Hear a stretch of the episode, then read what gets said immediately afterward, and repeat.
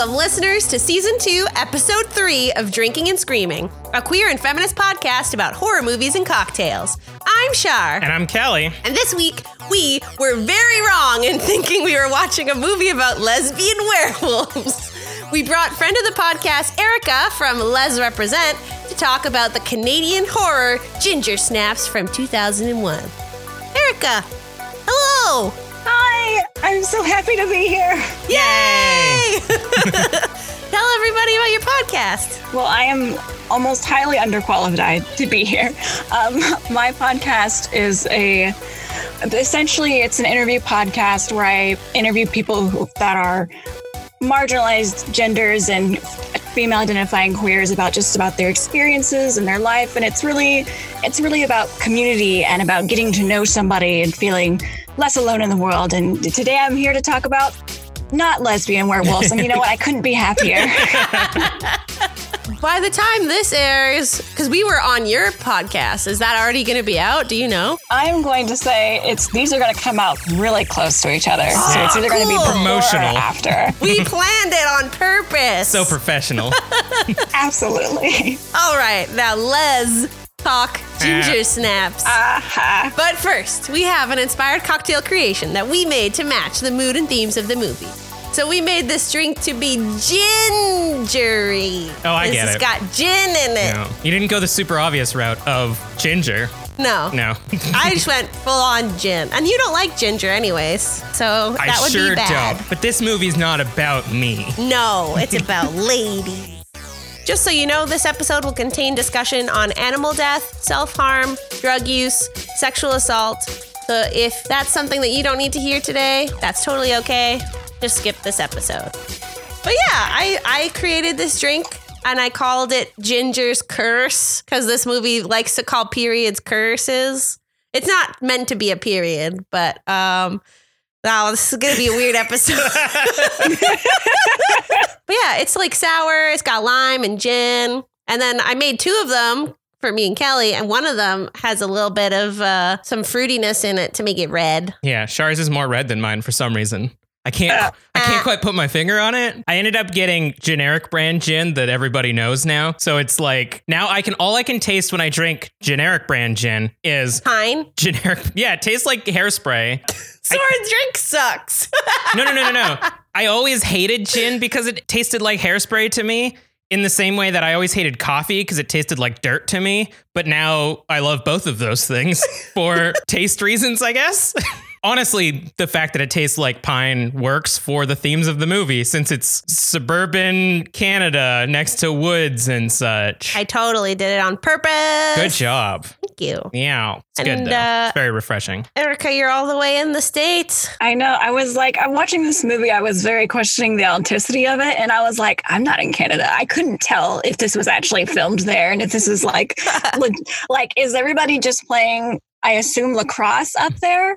Yeah. Was that lacrosse? What was It that? was that field playing? hockey. Oh, well, Does does Texas not have field hockey? um, not in the boonies where I was growing up. No, Interesting. you had football, maybe, maybe softball, It would and that have was like it. made sense to have the uh, lacrosse though, because that technically is Canada's national sport. Yeah, but but field hockey was always the sport that the girls that would just fully kick your ass would play. So it made sense Yeah. to Field hockey was brutal when I went to high school. Like in the same way that like all the jockey guys would play football, like all the really hard women would play field hockey. Nice. Yeah. I was just born in the wrong place, man. You can be an honorary Canadian. Oh, Yeah. But we're getting ahead of ourselves. So this week, we watched Ginger Snaps, which premiered on May 11th, 2001. It's directed by John Fawcett and written by Karen Walton and John Fawcett. And it stars Emily Perkins as shy sister Bridget, Katharine Isabelle as snarky werewolf sister Ginger, and Kris Lemche as drug dealer slash general heartthrob slash bad boy Sam. I stole this synopsis from user Jay Haley on IMDb. Thank you, Jay Haley. They write, is becoming a woman analogous in some deep psychological way to becoming a werewolf? In this Canadian town, dogs keep showing up dead. Sad face.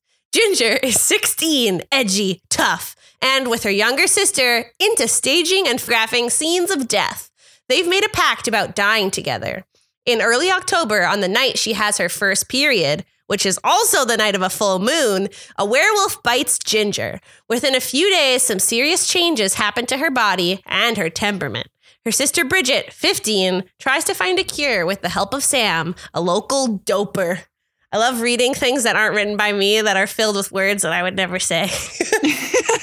As Bridget races against the clock, Halloween and another full moon approach. Ginger gets scarier, and it isn't just local dogs that begin to die. And that's actually a pretty good synopsis. I don't really have much to add except for the ending. So, uh, yeah, Ginger starts to kill humans because she can't control her animal instinct to tear things apart.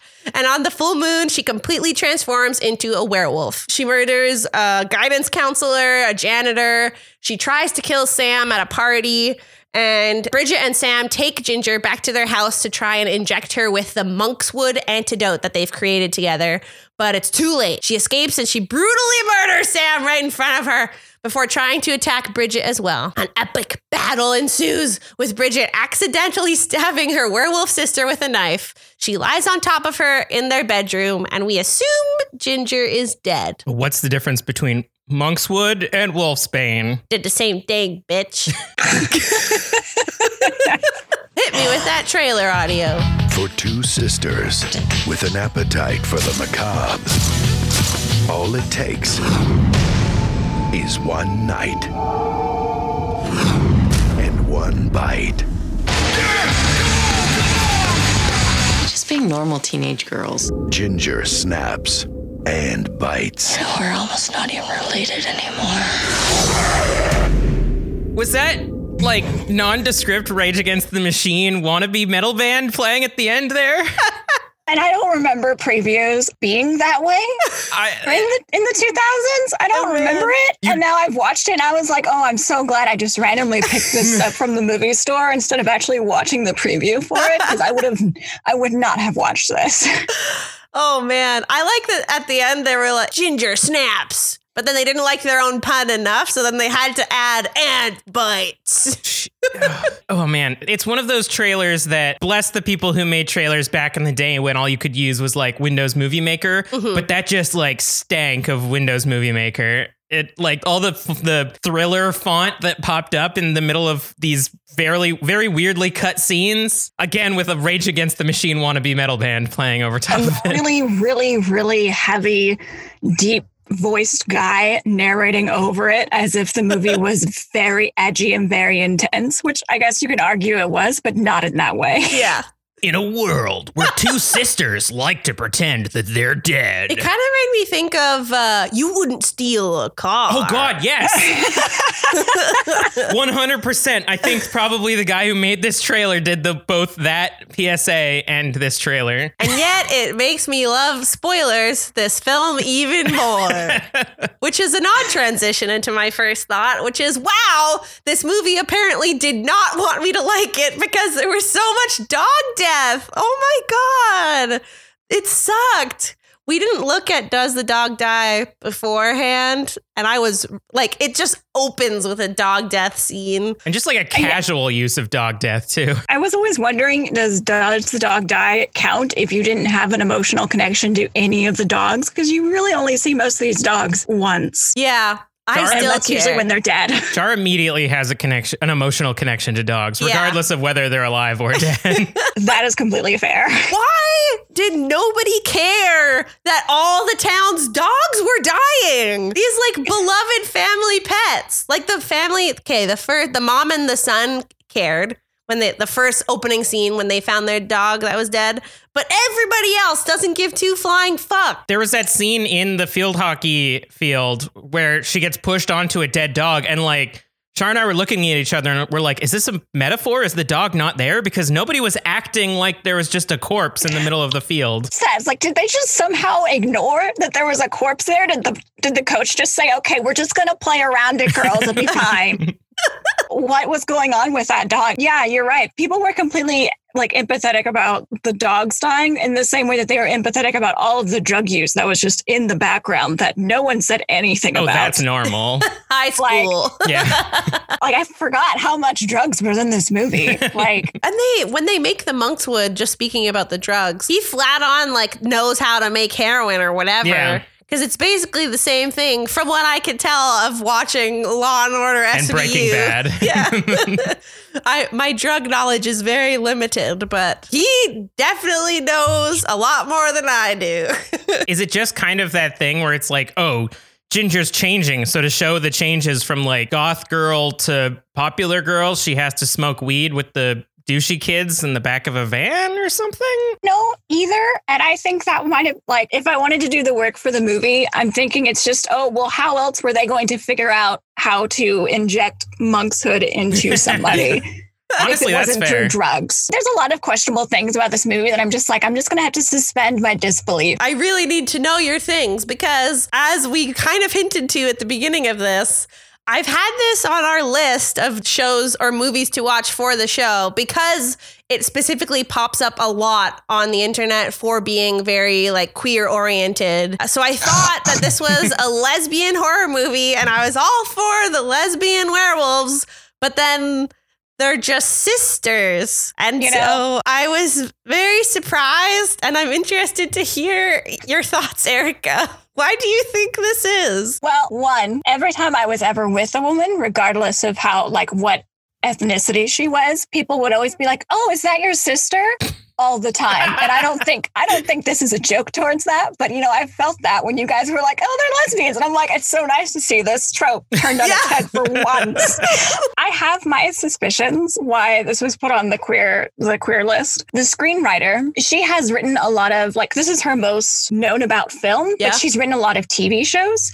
Like she's written a lot of episodes for Queer as Folk. Okay. Oh. And I'm assuming Oh, if yeah. I were to jump to conclusions, uh, considering she wrote this and then she also wrote Orphan Black, which also has a lesbian couple in it, I'm going to assume that she is also queer, and that's why it keeps popping up on that list. That's a good lead. That is very you're you you got a smart head there. You're connecting the dots. You know, I just, this is assumptions because I couldn't look on IMDb because I didn't want to ruin the scaredy facts for myself. so I'm only assuming that she is queer, but either way, she's written a lot of queer things for television. yeah. It makes sense. So that then. is my assumption. So it pops up because it's like written by a queer writer, not that the subject matter is queer. Mm. I mean, they are very close for sisters. I don't, I don't know. I don't have siblings, so I have a sister who is very close to me in age, and we were never as close as those two. Like we're we're the sisters that would beat up each other for fun. So I was I didn't quite understand it, but being the person that I am that like looks for these subtexts, I grew up in the age of not having any representation on TV, I would look for the subtext so hardcore that I would create it out of nothing. And in this movie, I actually couldn't do that. The second movie, maybe. But we're not talking about the second movie. I didn't even know there was a second movie There until are we were three. done. Jesus. Uh, including the first one. I would not recommend the third one. Um, I would argue that it shouldn't have existed, but it's still like okay, I guess. it doesn't have the same writer, and you can tell. Yeah. you say that as if by watching this movie, we haven't established the fact that we're probably going to watch the sequels at some point. The fact that I totally dropped the ball on this being a queer film, it is very feminist. And I was trying to put some thoughts together on it, but in my research, I came across a really great quote from a feminist scholar. And I was like, why would I say things when a feminist scholar could say it so much better? So this is a direct quote from Bianca Nielsen, who writes, Bianca? Sorry, Bianca, I don't know how to say your name. Sorry, that's just how I always I would pronounce the name. It's no secret that I suck at names on this podcast. I also similarly suck at most things on this podcast. But she writes very in depth knowledge, and I want to tell you all. By simultaneously depicting female bonds as important and fraught with difficulties, Ginger Snaps portrays the double binds teenage girl's face. Ginger is an embodiment of these impossible binaries. She is at once sexually attractive and monstrous. She's natural and supernatural. She's human and she's animal, feminine and transgressive, a sister and a rival. And I thought that was really cool to see how she writes exactly what I was thinking about while watching this. Like she's such a juxtaposition in and of herself when she becomes a werewolf, or as this movie wants you to think, like when you get your period. hmm It's interesting too because the like sister and rival part, I picked up a lot while we were watching the movie that like Ginger goes on like full aggro at points, but always seems to calm down when she's around her sister. hmm So it is kind of like she Ginger is made to be like the villain of the show, but she still kind of like settles down for the protagonist. And they still have this like sisterly relationship where it's like, even though I'm angry and everything sucks, I'm still gonna like put up with you, it seems. Yeah. Yeah. Their codependency is thick Yeah. in this movie. Like I saw it everywhere and I, I could literally every time you see them moving apart, you can literally see Ginger becoming more and more and more aggressive the Mhm. further away she thought her sister was going, even though her sister was only ever doing it to save her. yeah. yeah. For sure. And they're like two of a kind. Like nobody else in that entire movie acts or dresses or like talks the way that they do. So like they're framed in such a way that literally th- they just have each other. Like their parents could not be any more different than they are. It's very like they are God, the their parents. others, which definitely goes with the queerness themes of like queerness in horror movies of like monsters and the otherness being a metaphor for queer. yeah. Also, mentioning the parents made me mentally add another note that I had to talk about in my section. So Good. yeah. Well, I'm going to mention my mom in my last point, which is my obligatory, my first period story. So if you don't want to hear about Shar's periods, maybe skip three minutes or so. Chapter one, my first period. Why don't you like me? Those are my friends' That's references. it from a friend's. Yeah. Good job. The mom in this movie is very great.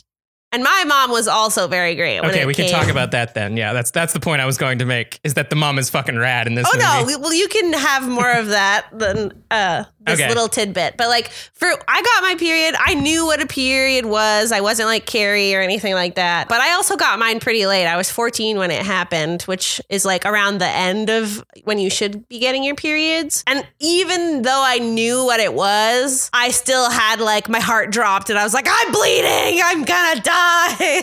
but my mom was really cool and like super knowledgeable. She gave me a book that had this like spinning wheel on it to tell you like what happens on each day. And it was like tween style. So it was cool, you know. Was it edgy? It wasn't edgy, it was very feminine. Okay. Um, but it was still like designed in a way that wasn't like clinical or like nerdy or like you'd be embarrassed if someone saw that book. It's cool. Um, so that's my I don't have too much details. I thought I was gonna die even though I knew what it was and then it was fine. Pads and tampons are annoying. Yeah, for sure. Um, I'm allowed to join with this story, correct? yes. Well, you're now it's into your th- your thoughts. So you can do you want to talk about your You know- first period? You know, I watched this movie when I was 14, I believe, was it? And it, it had been out for a while, and then we just like picked it up off the movie shelf. And I remember watching it and thinking how lucky those girls were that they didn't get their period at 13 like I Mm. did. My periods surprisingly have been remarkably the same throughout most of my most of my life. And it's always like you're gonna it hurts like hell for an entire day before there's any blood. So there's always the whole there's always the whole am I actually dying? Like is this getting older? like there's pain everywhere. I'm like crippled here. Like am, am I is this just me getting older or it is somehow I always forget after after 15 I don't even know how many years it was. I'm not doing math. After 15 years of having a period, I always somehow forget that it's coming. And there's always me in, on my bed going, okay, maybe it's maybe it's cancer. oh no. and then and then the blood comes the next day and then I'm like, JK, it's just my period. it's fine. it's fine. So her rubbing her back like the whole time, like the whole day before she actually bleeds, I was like, I feel that. I know that pain. Except Uh. hers was a lot less crippling oh. in the beginning. In my head, I thought it was because she was like getting her tail. oh, I thought it was because she was getting boobs. That her back was getting sore because she kept like wearing her sweater off a bit, and the guys were like ogling her, and then she would stretch. And I was like, oh, maybe her like boobs are coming in and they hurt or something. I don't know because they're All too right. heavy. That's fair. You know, Cramps can be up in the front or they can be in the back. I hate when they're in the back because then it's like you don't know what it is. You're like, what is it? And do I have scoliosis? It's a I don't know. And that's so was so funny that they mentioned that because I've had that scare, and it's like, no, you're just having your period. You're fine. yeah. yeah. It's also like periods when you're in high school are so like it's basically like you gotta t- like hide your tampons or your pads on your way to the bathroom. You're like smuggling in drugs almost because it's so like taboo and nobody ever talks about it. Which is, in, or at least that was my experience in my Canadian high school. I was so surprised that the nurse knew so much about it and was so happy to tell them about it. Like, I've never known a nurse that wasn't uncomfortable with having to tell somebody about what was going on. I've never, like, the most that they've ever done has been like handing me a pad. The whole handing them condoms while explaining that, I was That like, was so wow. great. Yeah. Wow, I've never, never in American, never in American school would I have ever seen a condom in a nurse's office. Oh man, that's bad. That's sad. I got my first condom handed to me at a girl guide meeting. I was a huge nerd. My mom knew I wasn't having sex. But yeah, tell us more of your thoughts, Erica. Okay, so as I said, I saw this movie when I was 14, and seeing it now that I am almost 30, I'm outing myself with how old I am. now that I'm almost 30, and I'm like realizing that I am now a whole ass adult Yeah. because I'm watching this movie, and I'm like, what are those kids doing? I felt myself go into adult mode and be like, this is this is bad. Kids shouldn't be seeing this. And I went into this whole monologue with myself about how it doesn't matter if it's rated R, you know kids are watching this movie. Mhm. Teen- I was Mhm. 14. I was watching this movie with my parents.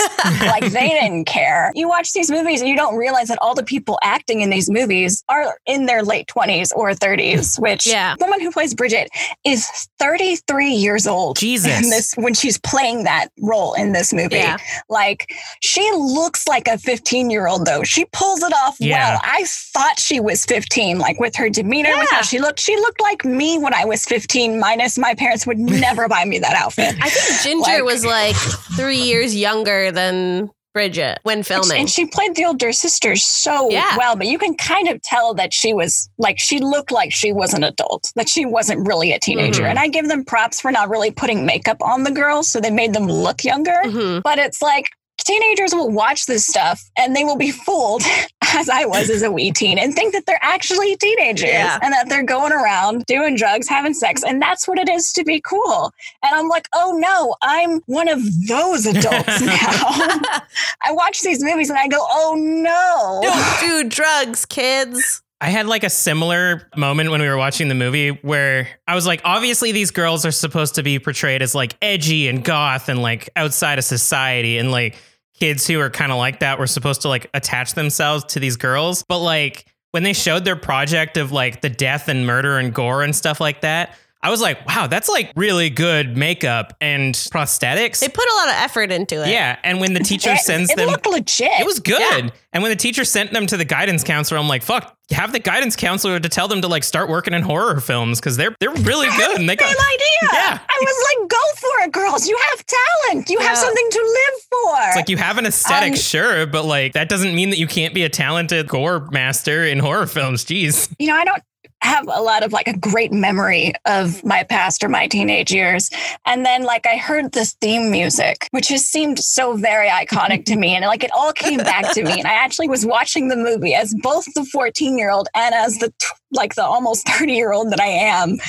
And I had very conflicting feelings about everything we were watching. But those girls literally were like it. Yeah. Like I remember growing up in a small town, we always you always have like that tiny niche group of like outcasts that are kind of really goth, but you know their parents don't buy enough black stuff for them to be goth, but we just kind of try to vibe it as much as we can.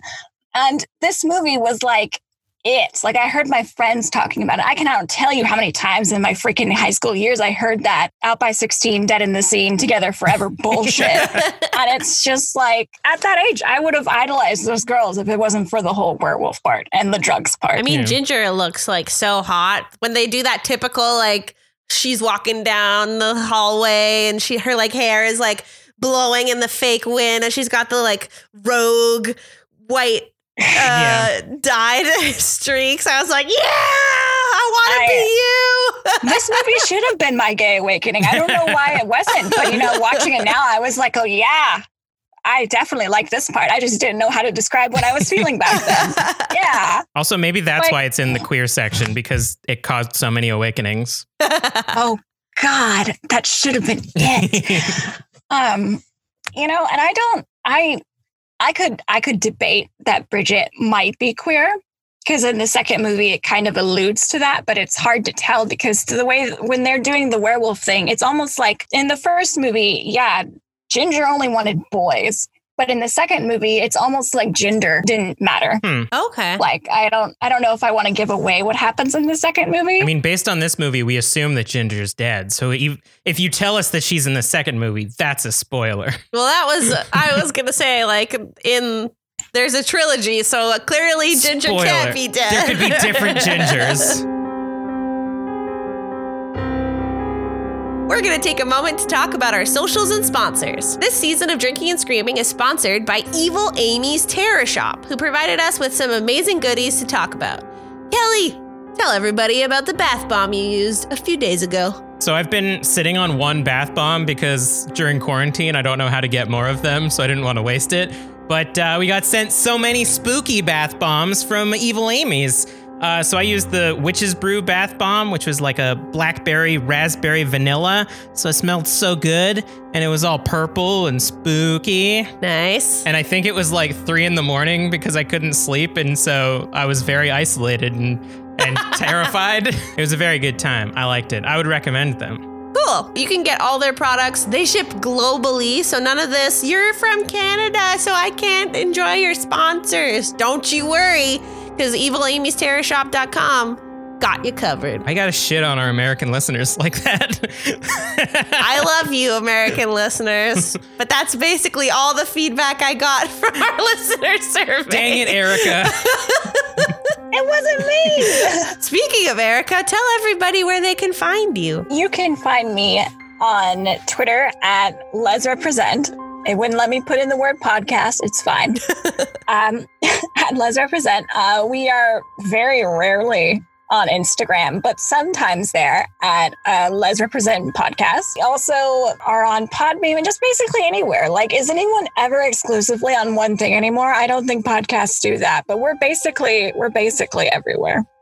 That's the way you you listen to get 'em. podcasts. Mhm. Good job.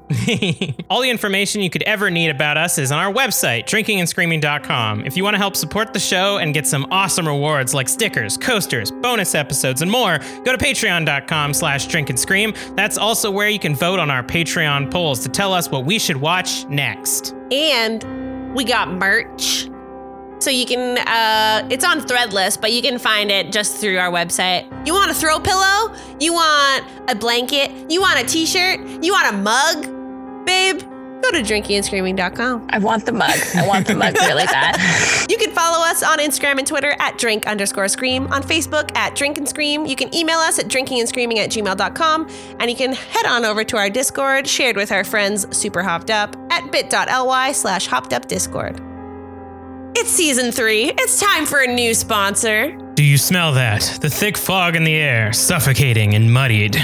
Do you hear that? The creaking boards of the boathouse, the wet crackling of pine needles beneath your cold feet. Do you see that? The dim, pulsating glow of the gas lamp hanging up just out of reach.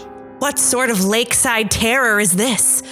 Well, it's a candle. A candle for horror fans. A candle from Liz's Horrifying Candle Co. Shop now on horrorcandles.com with the code DRINKSCREAM10 for 10% off your first purchase of three or more candles. So, this is a brand new sponsor that we got, and I found them on Instagram, fell in love, reached out, and they wanted to sponsor with us. And my favorite part is that these bad boys are handmade with soy wax, which makes them safe for your little fur babies. I feel like it's not well known that you shouldn't use petroleum candles if you have animals, because it's basically like smoking packs of cigarettes in their face. So we're really keen on what candles are made of, because we do love candles. So these are going to be safe for Buddy. They're going to be Buddy approved. Wink!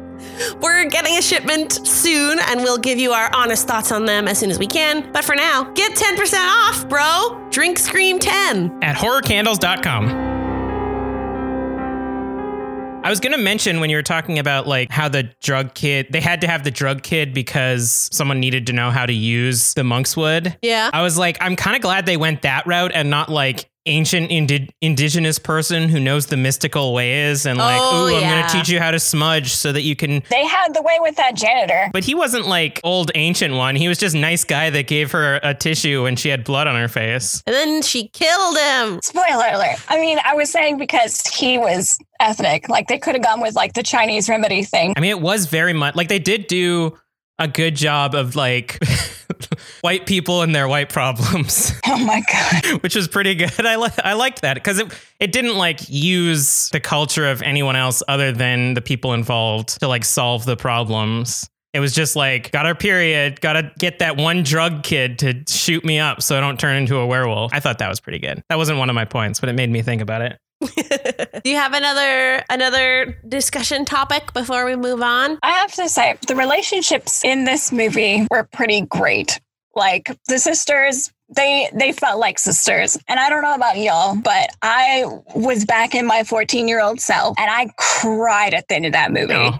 I cried like the, uh, the the director spent a lot of time panning over the walls of their memories and to make you feel the grief that was happening and which is it's just shocking to me at the end of a horror movie kind of thing especially in the 2000s because it wasn't an edgy well, i guess you could say it was an edgy ending but it was like so emotional Yeah. and it just kind of it kind of leaves you devastated because you can feel that Bridget is like dying on the inside And you with know her that sister. like she didn't want to do this. Like Yeah, she had the monkshood to turn her sister back and herself, and they were going to run away together once everything was settled down. I mean, I'm not angry about this decision because Ginger is a loose cannon and uh, it would not have gone well for them. I feel really bad for this. This is hard for me because I know what happens in the second movie, which is a continuation of this. mm, and I know what happens to Bridget's character. And I just want to say, Bridget is an amazing 15 year old. Which in movies I always have to like suspend my disbelief, but like she really went there, and I'm happy that they didn't like. Sometimes in movies they'll pull out like this ancient book of like, oh, this must be what it is, and they really didn't know. That's true. like they really haphazardly went at this, and they're just like, I'm guessing this is going to work. I'm gonna pierce you with silver. And like, how does he even know that was real silver? Which is why I thought it didn't work Oh, yeah. because he's just Yeah. like, oh yeah, we- yeah, no. Okay, when I pierce myself with fake stuff, yes, I turn green, but then I get like stainless, like sterling silver or stainless silver. But that shit isn't real silver, is it? no, it's like, like, stainless kitchen. steel. Yeah, it's like kitchen steel Yeah. basically, so it doesn't rust. Yeah, so that's probably what that stuff was. He probably just give her the equivalent of like shoving her with a fork. Like it's just like you're wondering why it didn't work. But I do I do love I do love Ginger's transformation because I've seen a lot of werewolf movies and it seemed very unique because it seems to me knowing what I know about the lore is once you turn into a werewolf, you're stuck as a werewolf. You kind of don't jump back. You don't tra- tra- transform back and forth. You're just kind of a werewolf after that. oh, So to see oh. her very slow transformation, like I don't know how she hid those nails for as Mm. long as she did. Like they were very, they were very out there. Well, it's because she wasn't a lesbian. Oh, there it is. That got me. That's very true. That should have been that should have been clue number one. That This is one of the queer movie. Look at those nails. Uh, like she had some like demon ass nails that I was like, why is nobody like this is why those hoodies with the really long sleeves came into style. Like no one could see your hands. yeah. I really liked uh, right before she turns into like the full werewolf, her eye makeup changes and she gets like these like really cool like long divots Oh yeah, like near the, her the nose. ridges and stuff on her face. That part was really cool. The special effects for this movie were actually really good. Like at some parts, I was like, wow, I wish you guys kind of spent more mo- money on your editing. But no, all of that, I hope all of that budget went to the special effects because they were good. Mm-hmm. Yeah. like her whole transformation sequence, like the fake props that they were using when they were staging their stuff was, I mean, it kind of looked fake, but it was supposed to. It's not supposed to look legit. Yeah. But like her like I don't know if you guys got like a look at her chest, but the fact that she had six nipples on her stomach, Yeah. Yes. like I kind of loved how anatomically correct that was. At the same time, I was like, whoa. We have a tradition, uh, I'm sure you know this, of whenever we see boobs in a horror film to shout out boobs. Did you guys yell it multiple times? I did. And Kelly was like, what?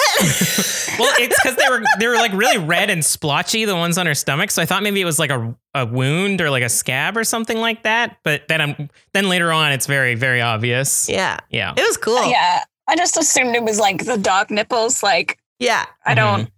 I have a dog who like lays on his back all the time. So I, when I saw them, I immediately knew that they were supposed to be Yeah. nipples. I was like, whoa! I just, I, I'd never seen that before because when you see, seeing female transformations are rare when it comes to werewolves. Like you can always see like the men ripping off their shirts and showing their chest and yada yada. Yeah. And with the women, I can't remember another movie where I saw it where you actually could see them transform and not just them. Oh, then they transformed and it was done. I mean, the worst is like World of Warcraft's Worgen race, which is like the werewolf race. The women wear like bras when they're in full wolf form Cowards. because they can't. I mean, they should have three bras, right? Yeah. I, I guess. like just put fur over it. It's fine. We Yeah. won't question Fur you. or three bras. I don't want none of this like Yeah. half-assed shit. oh, man. Kelly, do you have thoughts? Oh, I don't have a period story, unfortunately. Damn it. I honestly don't think I ever dealt with it until I, I had a girlfriend for the first time. But I'd learned enough to be like that boyfriend that's like, "Do you want me to go and buy stuff for you? Like, is everything cool?" That was like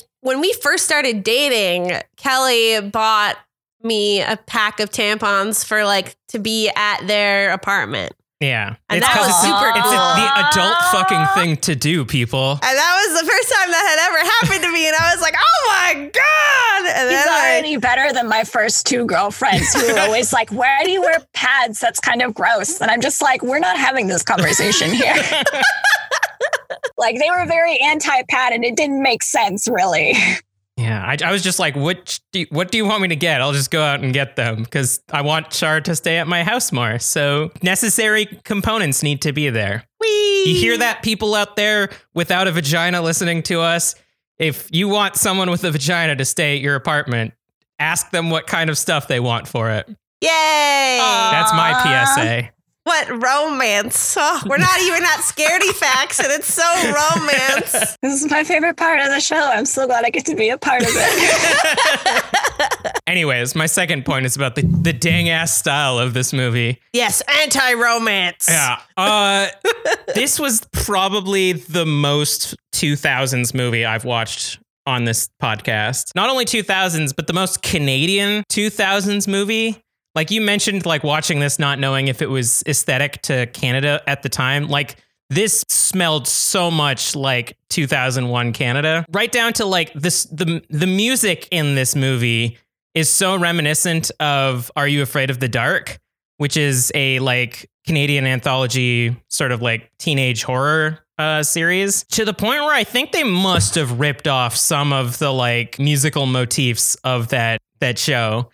Neither of you know what I'm talking about. I never watched Are You Afraid of the Dark, so I can't give you any feedback. we had it. We had it in America. It was on Nickelodeon. oh, sick. So, did you get that vibe at all from watching this? You know, I didn't, and that's only because I I wasn't thinking about it. I wasn't thinking about anything childhood related because I was too busy being mortified by like how these teenagers were acting and how teenagers must view that. I was like, Erica, you need to get out of adult mode and enjoy the movie. Erica, you don't even have kids. This doesn't make sense. That's fair. Well, for anyone listening, uh, just if you've seen Are You Afraid of the Dark, like everything from like the scene transition music or like the establishing shots, like everything was. It felt like this movie should have started with a bunch of kids sitting around a campfire throwing magnesium into the into the fire and being like, "Hey, you guys want to hear a scary story?" I mean, it had to have been a girl who was telling the story. There ain't going to be no kids that were telling like no boys that were telling Just the some story. boys like, and then she turned into a werewolf on the first time she bled. The girl's like, I "What?" take it back. You're right.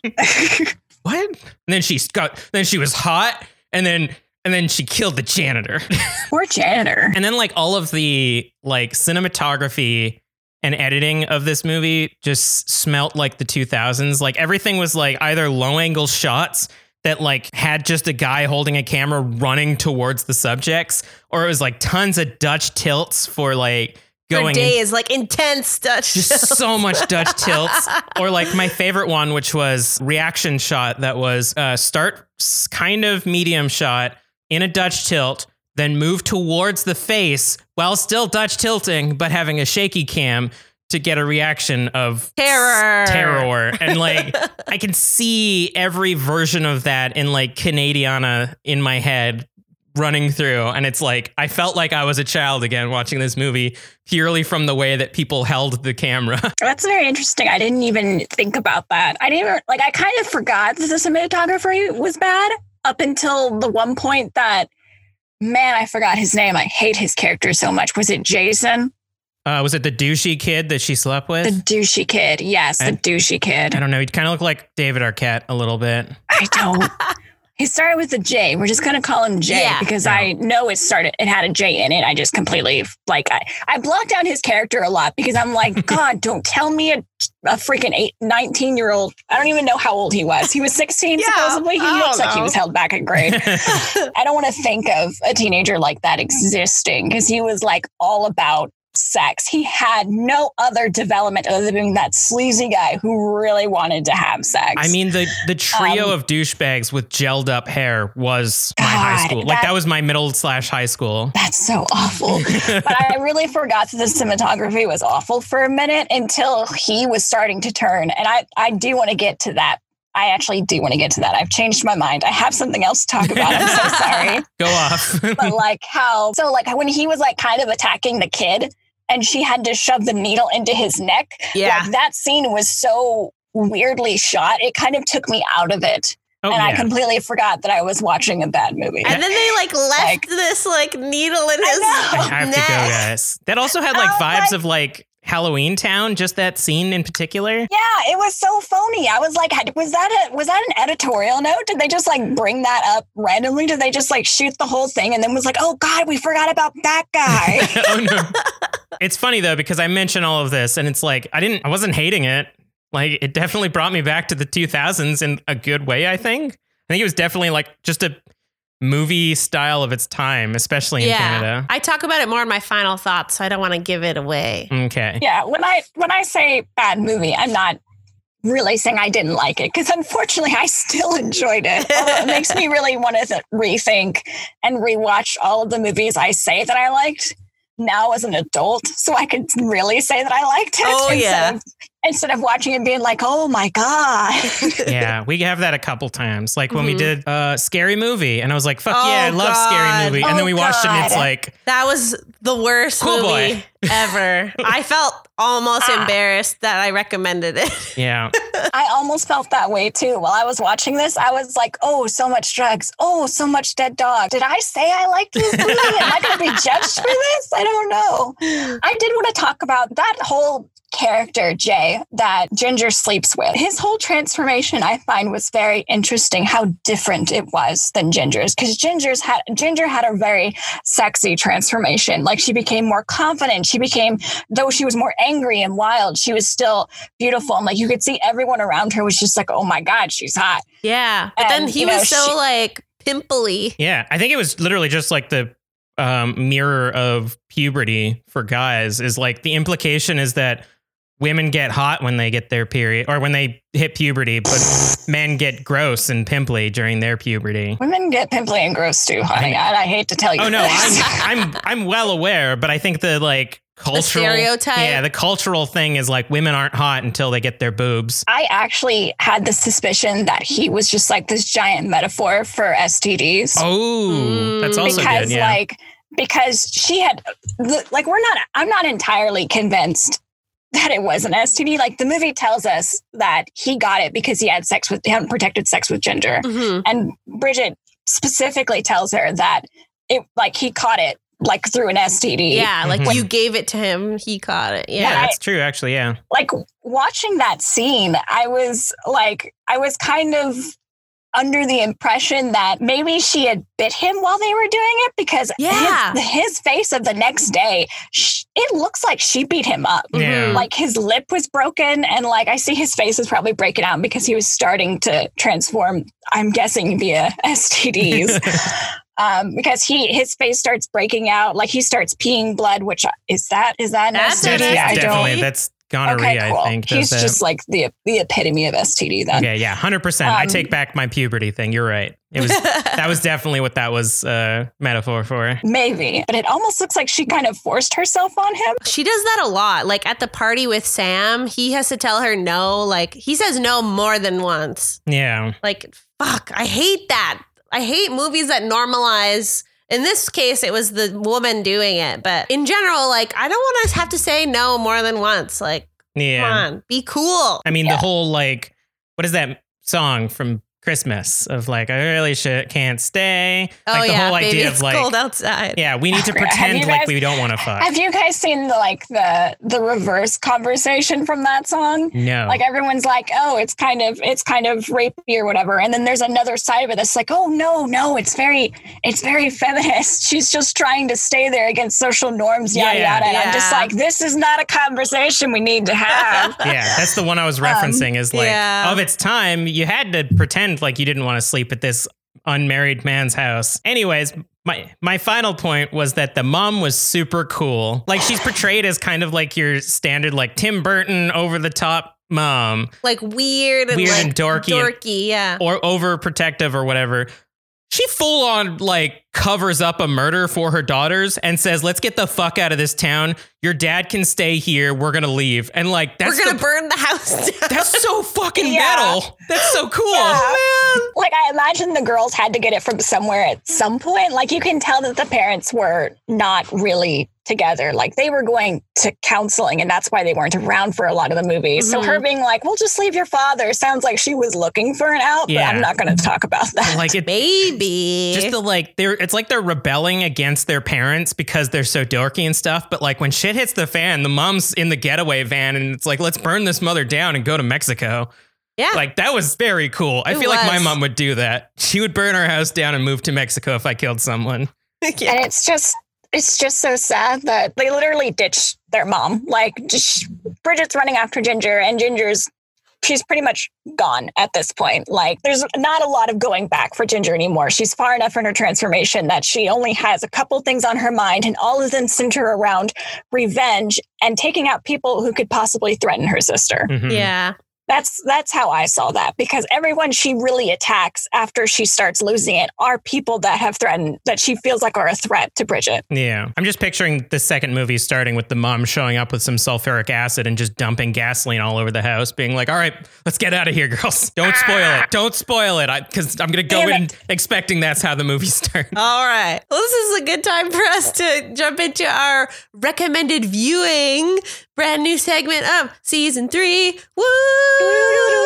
Oh, need a song that's for this one. copyright. Yeah. Yeah. Not not Twilight Zone. That was bad. I'm sorry. We need something analogous to, uh, analogous? That's not the right word. We need something similar to the um, Scaredy Facts song. yeah. We'll come up with it. We'll think of it as we go. But uh, my recommendation is the, I'm so excited to hear it. I'm sorry. there are a few different ways that I could go for this, and I'm taking the Sisters Do Supernatural Crimes route by recommending Practical Magic from 1998. It stars uh, Nicole Kidman and Sandra Bullock and their badass witch sisters. I was going to go with the theme of Canadian monster movies. Nice. Um, and I was going to suggest The Last Sect, which is a Canadian vampire movie that is actually lesbian. Uh, it's part of that very small genre of lesbian vampire movies. And is it good? I can't vouch for that anymore. As from what I've seen from this movie, uh, I kind of like it. It's very low budget though, and like I think the entire soundtrack is done by a Canadian band called the Duke Spirits Nice. which I love the soundtrack. I love the whole soundtrack. So if I you're gonna watch the movie, watch it for that and the lesbians and just forget everything else about it. Nice. What's your recommendation, Kelly? So I haven't actually seen it, but I've heard really good things about uh, 2014's The Falling, and it's got Arya Stark in it. It's Oh. like a mystery, maybe supernaturally. I don't want to spoil it because I read the synopsis to make sure it's fine. Uh, and it takes place in an all girl school. Definitely content warning for that one for sexual assault and stuff. So just. FYI. But it seems really good. Cool. And that brings us to. Da-da-da! Scaredy facts. For those of you who are just joining us in this episode, our Scaredy Fact section is a homage to Kelly and I's relationship, where every day that we watch a horror movie and we're too scared to go to sleep, we snuggle up in bed, we get on IMDb and other movie sites and read some trivia to make it to normalize what we just watched and experienced. So we are welcoming you, the listener, and you, Erica, into our relationship. I feel so privileged. Welcome to the Scaredy Facts Polycule section. Whee! so starting with the budget, it was an estimated five million back in the day. That's like Jesus. a lot of money. Five million Canadian dollars, though. So that's like 20 bucks American. Well, I can see the the prosthetics and everything. Like they did need a big budget for that. Opening weekend, it only made about four hundred and twenty five thousand. In the States, though, Yeah. which again, I want to get data. oh, I actually that's not in the states. I forgot. I it says that's, in USA. Can- that's in Canada? yeah. Oh, fuck Canada. us. It did very poorly. And usually I would tell you what the cumulative worldwide gross to date is, but I can't because I can't find information on it. Everything I found was that this hit success like afterwards. yeah. It was in film festivals and got critical acclaim there, but then they had like a shitty marketing, shitty preview. Well, we saw the preview um, which resulted in like awful ticket sales. And it was only once the movie started being aired on TV that people found it, like discovered it, and fell in love. So it, it is successful, but the worldwide gross that I found was like basically the weekend opening. So, but for Scaredy Fact, the producers searched for six months to find the right actresses for the roles of Ginger and Bridget, but were having no luck. Ironically, after such a long casting process, Katharine Isabelle and Emily Perkins auditioned on the same day and they landed both of the roles. And what was extra cool or weird about this is that they were born in the same hospital, they attended the same preschool, elementary school, and private school, and they worked by the same agency.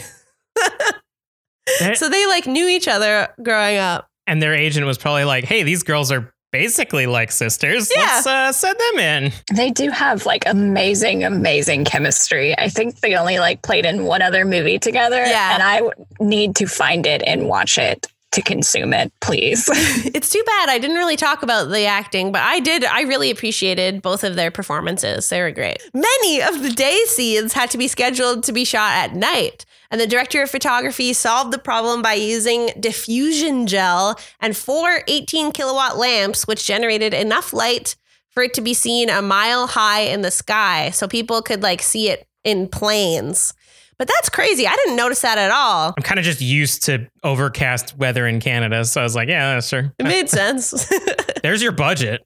yeah. Director John Fawcett refused to have CGI effects in the film, opting for all the special effect creatures to be done with prosthetics and makeup. So Ginger's monster makeup would take three hours to apply and an additional 45 minutes to remove after shooting. But for the biggest makeup challenges, she had to spend up to seven hours in the makeup chair to create the metamorphosis and a further two hours to take it all off. She was often covered in sticky fake blood that required borax and household detergent to remove. And she further endured wearing contacts that hindered her vision and teeth that made uh, her unable to speak without a lisp. So the most aggravating thing was the full facial prosthetic, which gave her permanently runny nose, and she had to stop it with Q-tips. Jeez.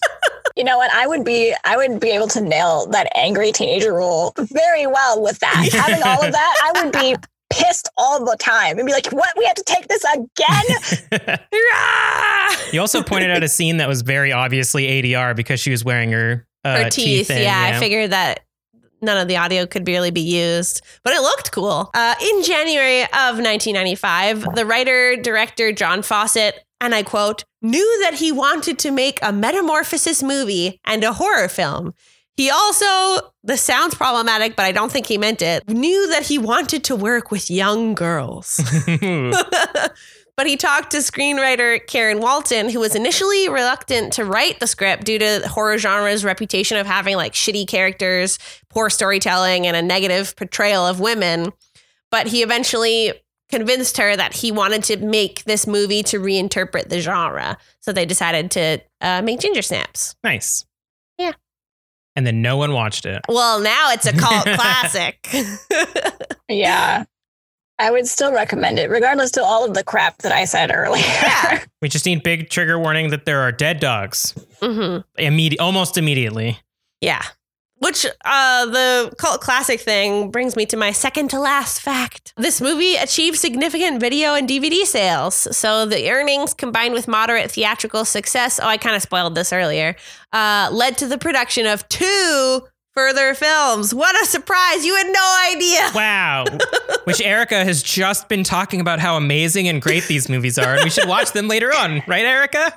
I you should. the third the third one, debatably, maybe not. I think I think the third one came out literally around the same time that the second one did. Like they were just like writing that so Oh, hard. Jesus. yeah, that's fair.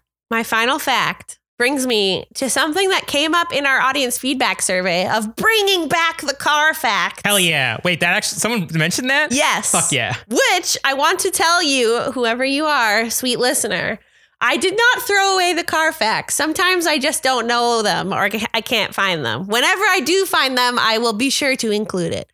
Which I only have one for this one. Sam's van is a 1990 Chevrolet Astro. Sick. Nice. Can we have like some like okay? I suspended my disbelief for a lot of this movie, but the fact that he, he hit that spoiler alert, he hit the werewolf and killed it, and his truck was fine. Yeah, it was a Like, huge how is that? creature. I've, yeah, I've hit deer before. It's an And, like, advertisement for that- the that 1990 just- Chevrolet Astro being so fucking tough. It must have been because let me tell. I've hit deer and it's totaled my cars, and luckily did not injure me at all. But like, how it was his truck okay? All right, Erica, do you have some final thoughts for me? Oh gosh, what have I not talked about in this movie? if you don't mind drugs in the background, um, if you don't mind teenagers having sex, if you don't mind uh, lots of dogs dying, this this could be a good movie. This could be great. This definitely fits. This definitely fits that aesthetic of like when you're an angsty teenager Oh, and you're like the and you're like the outcast. Like this movie fits that aesthetic so well that you kind of lose sight of how problematic everything else is. Which totally is exactly my final thought of this movie was wild. and it went from dog killing to hyper 2000s aesthetic to somehow I love it. Like, wow, I definitely want to watch this movie again. uh, but yeah, the mom was really badass, and I'm proud that it's a Canadian film. Hell yeah. My final thought is that watching this made me dig through all of our storage to get my high school yearbooks. wow, there were a Oh, lot of God. Karens in my high school graduation. Oh god, they had to come from somewhere. Yeah, all from Kelowna. Well, that's been Ginger Snaps, a movie about three quarters butter, one cup sugar, one egg, a quarter cup molasses, two cups flour, one quarter teaspoon salt, two teaspoons of baking soda, one teaspoon cinnamon, one teaspoon cloves, one teaspoon ginger, baked to 350 for 13 minutes. Next week, we'll be watching Sleepaway Camp from 1983. And remember, Always scream responsibly. Ah!